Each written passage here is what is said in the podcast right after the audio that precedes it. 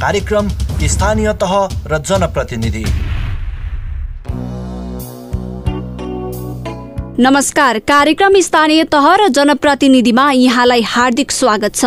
म अचला लोहनी। यो कार्यक्रम काठमाडौँमा capital FM ninety two point four megahertz प्रदेश नम्बर एकमा radio Sarangi one O one point three megahertz र गण्डकी प्रदेशमा radio Sarangi ninety three point eight मेगाहर्सबाट सुन्न सकिन्छ। साथै अनलाइनमा सिएफएम अनियर डट कम र रेडियो सारङ्गी डट कम मार्फत विश्वभर एकैसाथ सुन्न सकिन्छ।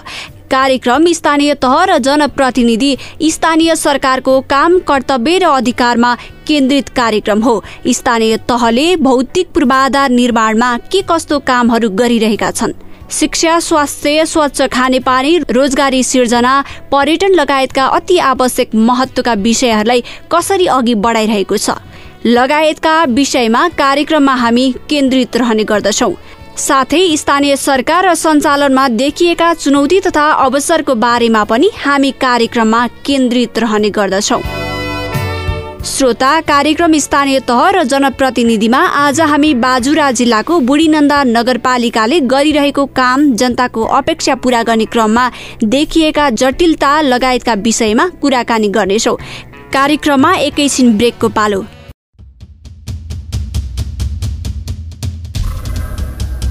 कार्यक्रम स्थानीय तह र जनप्रतिनिधि।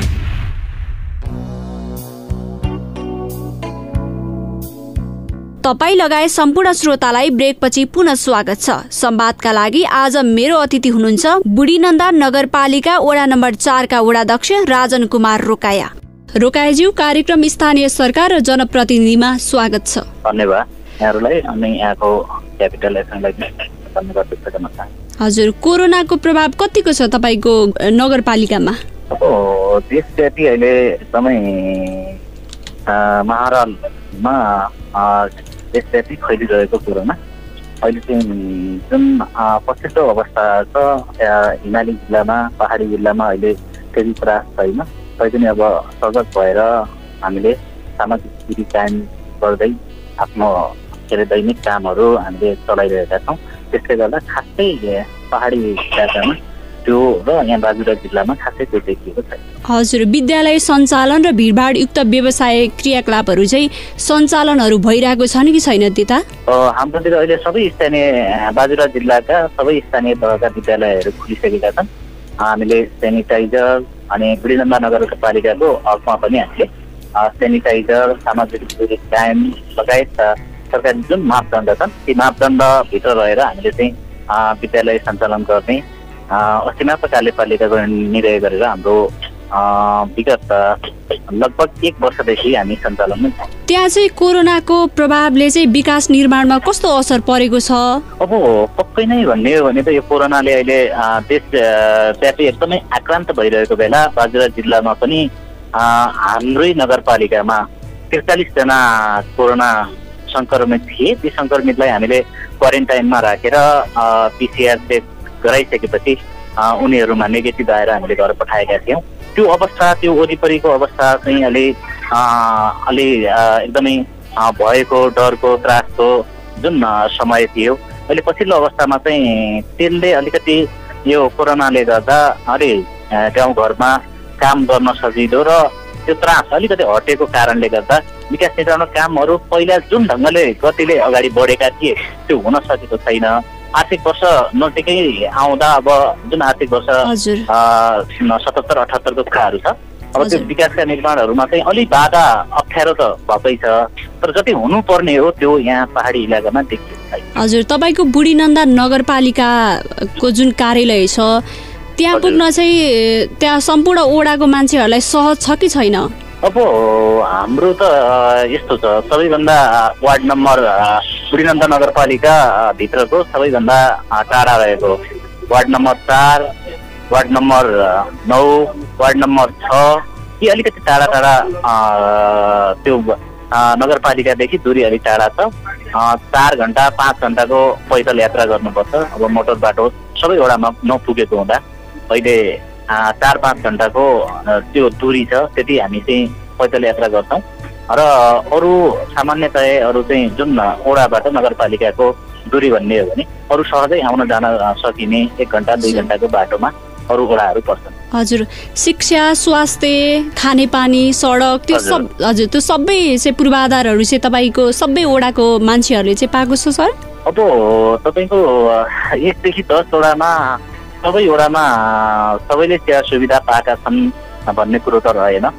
किनकि अब सेवा सुविधा जुन जनप्रतिनिधिहरूले दिने सेवा सुविधा अब सबैले गर्नुभएको छ जस्तो लाग्छ मलाई। त्यसको विषयमा केही पनि त्यस्तो छैन र अर्को कुरा के हो भने जुन खानेपानी स्वास्थ्य शिक्षाको कुराहरू छ कोही अब त्यस्तो पहुँचमा नभएका मान्छे पनि हुन सक्छन्। र कन्ट्याक्टमा नआएका मान्छे पनि हुन सक्छन् ती ती मान्छेहरूलाई चाहिँ हामीले कन्ट्याक्टमा ल्याउने र हामीले चाहिँ ती पहुँचमा ल्याउनका लागि हामीले परिचालन गरेका छौँ सबैलाई। त्यस कारणले गर्दा कोही छुटपुट हुन सक्छन्।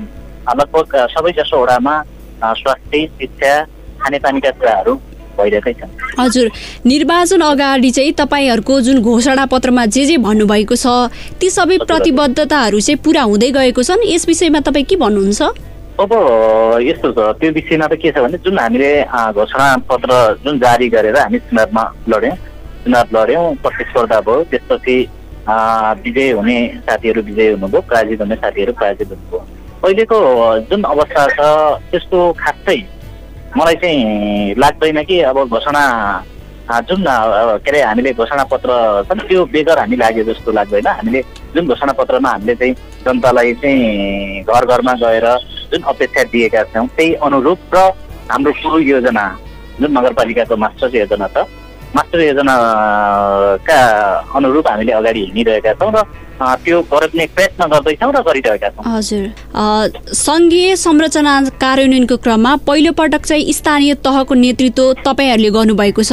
कस्तो। कस्तो चुनौतीहरूको सामना गर्नु परेको छ तपाईँहरूले? तपाईँको झन्नै बिस वर्षपछि स्थानीय तहको निर्वाचन भयो।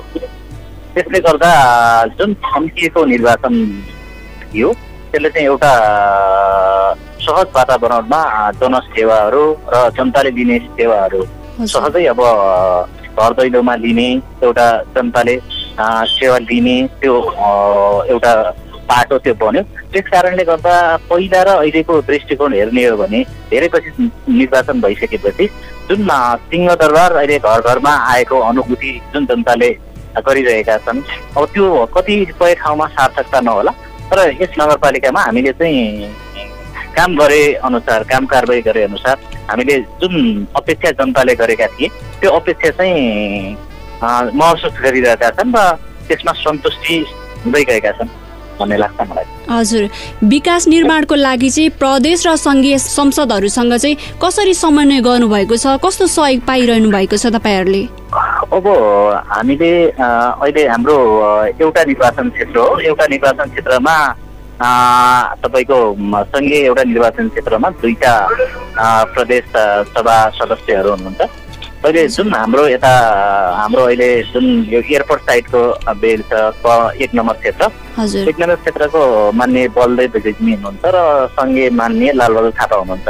उहाँहरूसँग जुन आएका योजनाहरू र हामीले जुन योजनाहरू तलबाट स्थानीय तहबाट यो यो योजनाहरू चाहिँ यो वडामा यो योजना आवश्यक छ है। यो अर्को वडामा यो योजना आवश्यक छ। शिक्षा शिक- शिक्षाको कुराहरू होस् स्वास्थ्यको रोजगारको कुराहरू यी सबैलाई निहालेर हामीले चाहिँ उहाँसँग कोर्डिनेसन गरेर सहज वातावरणमा चाहिँ उहाँहरूसँग कोर्डिनेसन भइरहेको छ र त्यही अनुरूप हामीले काम गरिरहेको छौँ दोहोरो मापदण्डमा नजुत्ने गरी उहाँहरूले हालेका योजना स्थानीय तहले नहाल्ने प्रत्येकले हालेका योजनाहरू त्यो नजुत्ने गरी हामीले कामको प्रक्रिया अगाडि बढाएका छौँ। यी कामहरू हामीले समन्वय नै गरेका छौँ उहाँहरूसँग। हजुर स्थानीय तहहरूमा बेरुजु बढ्दो छ। तपाईँको। नगरपालिकामा चाहिँ बेरुजुको अवस्था कस्तो छ? बेरुजु फर्जेट कसरी गरिरहनु भएको छ? अब यो यो मेरो बुढीनन्दा नगरपालिका मात्र नभएर सबै स्थानीय तहमा जसो बेरोजुको एकदमै यो एकदम बढ्दो छ बेरोजु जुन पर्छ अनि यसले गर्दा हाम्रो नगरपालिकामा पनि धेरै नै बेरोजु झन्डै तिन करोड जति बेरोजु छ अहिले अहिलेको अवस्थामा पछिल्लो अवस्थामा आर्थिक सतहत्तर छिहत्तर सतहत्तरको प्रतिवेदन हेर्दाखेरि हाम्रो झन्डै तिन करोड चाहिँ त्यही बेरोजु छ। यो के हो भने अब सबैभन्दा उपभोक्ता समितिको अलिकति लापरवाही देखिएको छ जहाँ चाहिँ बिलहरू नमिलाउने अनि समितिका केही निर्णयहरू छुट्नेदेखि लिएर उपभोक्ता समितिले अलिकति जुन गर्नुपर्ने कामहरू हो उहाँकै जुन शैलीबाट के अरे उपभोक्ता समितिहरूबाट नै यो अलिक कमजोरी देखिएको छ। यसले हामीले थप चाहिँ स्थानीय तहमा उपभोक्ता समितिलाई तालिमको सञ्चालन गर्नेदेखि लिएर हामीले यी कार्यक्रम सञ्चालन गरेको पहिलो वर्षभन्दा अहिले अलिकति कम भएको छ हाम्रो विरोध। हजुर। तपाईँको चाहिँ जुन नगरपालिकामा चाहिँ अहिले जुन प्रथाहरू छ नि सर? हजुर हजुर। छाउबडी प्रथा हजुर त्यस्तो प्रथाहरू चाहिँ कस्तो छ अहिले अवस्था? यो तपाईँको हाम्रो लगभग सुदूरपश्चिम प्रदेशमै एकदमै चर्चित प्रदेश हो। छाउपडी छुवाछुतको विषयलाई चाहिँ अलिकति बढी मान्ने त्यो प्रविधि छ। यो अछाममा बाजुरामा रोटी डडेलधुरा लगायतका विभिन्न सुदूरपश्चिमका तराईका सेक्टर भनौँ कञ्चनपुर कैलालीमा पनि यो प्रथालाई चाहिँ अलिकति मलजल गर्ने जुन प्रथा थियो यो कुप्रथा भनौँ अहिले यो बाजुरा जिल्लामा पहिलाको तुलना हेर्ने हो भने त धेरै नै घटिसकेको छ यो कुप्रथा अहिले जुन पहिला एट्टी पर्सेन्ट नाइन्टी पर्सेन्टमा थियो स्थानीय तह अगाडि स्थानीय तह सञ्चालन भइसक्यो भने स्थानीय तह स्थानीय सरकार घर घरमा पसिसकेपछि अहिले हामीले व्यापक रूपमा यो कुप्रथाको अन्त्य के अरे न्यूनीकरणका लागि हामीले धामी झाँक्री सञ्चालन गऱ्यौँ धामी झाँक्रीबाट चाहिँ ती समाजका जुन अगुवा हुन्छन् उहाँहरूलाई चाहिँ तालिम दिने अनि ती धामी झाँक्रीहरूलाई टोल टोलमा गएर उहाँहरूलाई तालिम दिने उहाँहरू सँगसँगै बस्ने हिँड्ने वातावरण हामीले सिर्जना गरेका थियौँ। त्योभन्दा पहिला पनि हामीले बा जुन हाम्रै बुढीनन्दा नगरपालिकामा पनि कतिपय वडामा के थियो भने जुन मिन्स पेटमा चाहिँ एउटा महिला गएको बाटो अर्को बा मान्छे नहिँड्ने त्यहाँका धामी झाँक्रीहरू हुन्छन् तिनीहरू नहिँड्ने त्यो वातावरण भइरहेको थियो धारा एउटै प्रयोग नगर्ने त्यस्तो एकदमै व्यापक रूपमा बढ्दो थियो। अहिले स्थानीय तह पश्चात हामीले धेरै कुराहरूमा परिवर्तन गरेका छौँ। हामीले धेरै अहिले सबै एकदमै सकुशल हामीले सबै अन के अरे न्यूनीकरण गरिसक्यौँ भन्ने होइन। हामी अहिले पचपन्न साठी सत्तरीको हाराहारीमा पर्सेन्टका दरले भन्ने हो भने साठी सत्तरीको हाराहारीमा हामी न्यूनीकरणका लागि एकदमै त्यो सफल भएका छौँ। त्यो हामीले अलिकति राम्रै सफल मान्छौँ त्यसको लागि। हजुर। तपाईँको बुढीनन्दा नगरपालिका चाहिँ पर्यटन क्षेत्रको लागि चाहिँ कस्तो सम्भावना छ? अहिले कतिको पर्यटकहरू आउनुहुन्छ? तपाईँको राज्यले घोषणा गरेको सय गन्तव्य पर्यटक स्थलमध्ये एउटा बाजुरा जिल्लाका दुईटा ठाउँहरू एउटा बडी मालिकाको बडी मालिका र बुढीनन्दा। दुईटा परेका थिए त्यो बुढीनन्दा भन्ने। बुढीनन्दै नगरपालिकाको मेरो वडामा म आफै जन्मेको स्थान हो। बुढीनन्दा नगरपालिकाको चार नम्बर वडामा त्यो अवस्थित छ बुढीनन्दा बुढीनन्दा जुन त्यो तपाईँको वर्षको एकपटक साउनमा साउन भदौमा सबै जसो तीर्थहरू तीर्थ यात्रा गर्ने मान्छेहरू त्यहाँ गयो भने पुण्य कमाउने भन्ने एउटा जुन पहिलादेखिको अलिकति जुन पहिलादेखिको एउटा किसिमको संस्कृति छ त्यसलाई चाहिँ वर्षको एकपट्टि जाने पन्ध्र सय दुई हजार मान्छेहरू जाने त्यहाँ स्नान गर्नेदेखि लिएर त्यहाँ पूजापाठ गर्ने आउने एउटा जुन प्रविधि छ त्यसलाई चाहिँ हामीले अझै प्रोत्साहन गर्नका लागि हामीले चार नम्बर वडामा त्यो पर्यटकीय क्षेत्र हुनाले बुढीनन्दा पर्यटकीय क्षेत्र हुनाले त्यसको बेस क्याम्पमा फेरि ठुलो एकदमै सिमटवर छ। त्यसलाई पनि व्यवस्थित गरेर हामीले त्यहाँ सार्वजनिक शौचालय तीर्थयात्रुहरूका लागि सार्वजनिक शौचालय त्यहाँ बस्ने धर्मशालाहरू निर्माण गरेका छौँ। अनि आउने जाने तीर्थयात्रा गर्ने सम्पूर्णलाई चाहिँ खाना बस्नको व्यवस्था गरेका छौँ हामीले। केही कुराहरू चाहिँ हामीले त्यो पर्यटकीय क्षेत्र भएका कारणले र पर्यटकीय क्षेत्रको एउटा बिस को आधार त्यो सिमतौर भएका कारणले बस्ने आवत गर्ने त्यो एउटा के अरे त्यो स्थल भएका कारणले पनि हामीले चाहिँ अहिले पर्यटनमा अलिक जोड दिएका छौँ। हामीले त्यहाँ। हजुर। अन्त्यमा तपाईँको कार्यकाल सकिँदा तपाईँको नगरपालिका चाहिँ कस्तो बन्नेछ सर?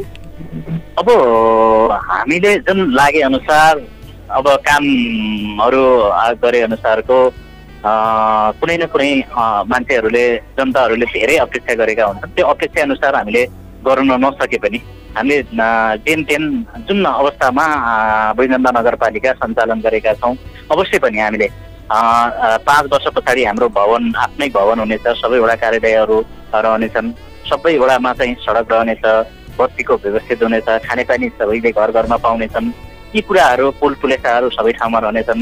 यी आधारभूत आवश्यकताहरू शिक्षा स्वास्थ्यका कुराहरू छन्। यिनीहरूलाई पनि मध्यनजर गर्दै अलिक धेरै नै मान्छेले जुन अपेक्षा गरेका छन् त्यो अपेक्षा चाहिँ पक्कै परिवर्तन अपेक्षाहरू हुनेछन् जस्तो लाग्छ मलाई। हजुर। तपाईँको अमूल्य समयको लागि धेरै धेरै धन्यवाद सर। तपाईँले जुन मलाई क्यापिटल एफएममा बोलाएर आफ्नो कुराहरू राख्ने अवसर दिनुभएकोमा तपाईँ र तपाईँको एफएम सम्पूर्ण परिवारलाई धेरै धेरै धन्यवाद व्यक्त गर्छु हजुर हस् सर। उहाँ हुनुहुन्थ्यो राजन कुमार रोकाए। उहाँसँग हामीले बाजुरा जिल्लाको बुढीनन्दा नगरपालिकाले गरिरहेको काम पर्यटन क्षेत्रको सम्भावना स्थानीय सरकार सञ्चालनमा देखिरहेका चुनौती तथा अवसरको बारेमा संवाद गर्यो। कार्यक्रम स्थानीय तह र जनप्रतिनिधि आजलाई यति नै। यतिन्जेल कार्यक्रम सुनेर साथ दिनुभयो। यहाँहरूलाई धेरै धेरै धन्यवाद। भोलि फेरि फरक स्थानीय तहका जनप्रतिनिधिसँगको संवादको साथमा उपस्थित हुने नै छौ। तबसम्मको लागि म अचला लोहनी बिदा हुन्छु। नमस्कार।